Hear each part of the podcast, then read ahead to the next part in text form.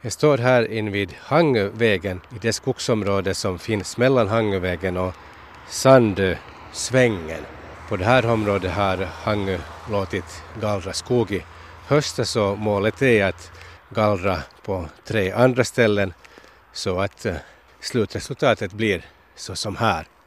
Det är absolut inte frågan om något kalhygge utan som namnet säger gallring.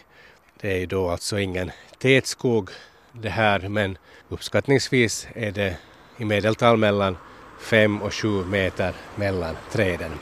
De skogsområden Hangö vill gallra är i Hangö norr och där norr om stamvägen från Lindnäsudden till Furunäs och i Tektom, söder om Tektomvägen mellan Råvägen och Furumovägen och också i Lappvik mellan Tännbergsvägen och skolan. Målet är att göra de återstående träden mera livskraftiga.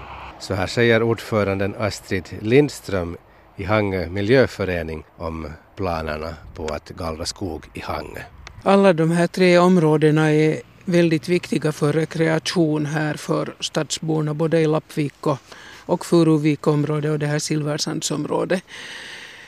Så att man behöver kanske inte sköta det som ekonomiskog där ändamålet är att avverka skog och få så mycket pengar ut som möjligt utan här är det sådana värden som inte direkt kan mätas i pengar som står på spel.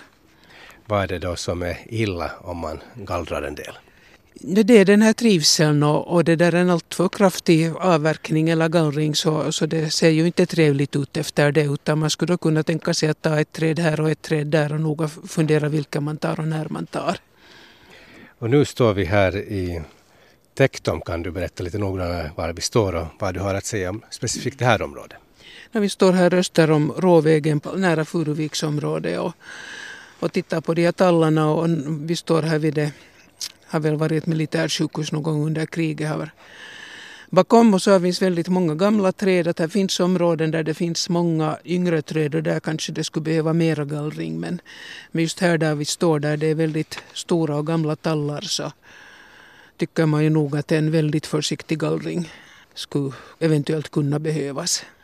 Säger du alltså att den gallring man gjorde i höstas där vid Sandö-svängen och Stamvägen är, är för mycket?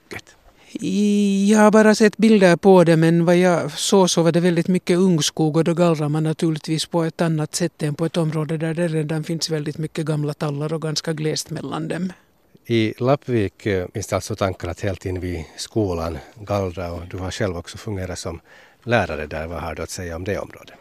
No, igen en väldigt, väldigt försiktig gallring för att den skogen används mycket av skolan både under natur och miljölektioner och för idrottsverksamhet. De har byns frisbeebana finns där och, och konditionsstigar och, och sånt här.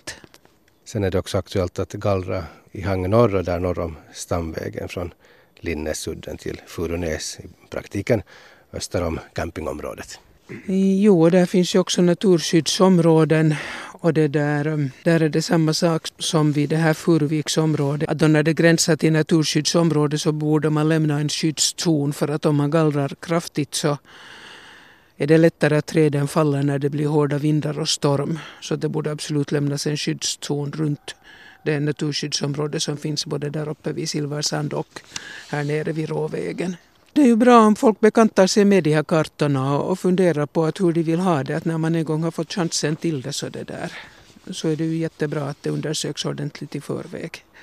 Men att nå sån här jättestor och kraftig gallring så tycker vi inte att det är någon bra idé. Och Hangö miljöförening kommer också officiellt att lämna in ett papper till staden? Ja, det är under behandling.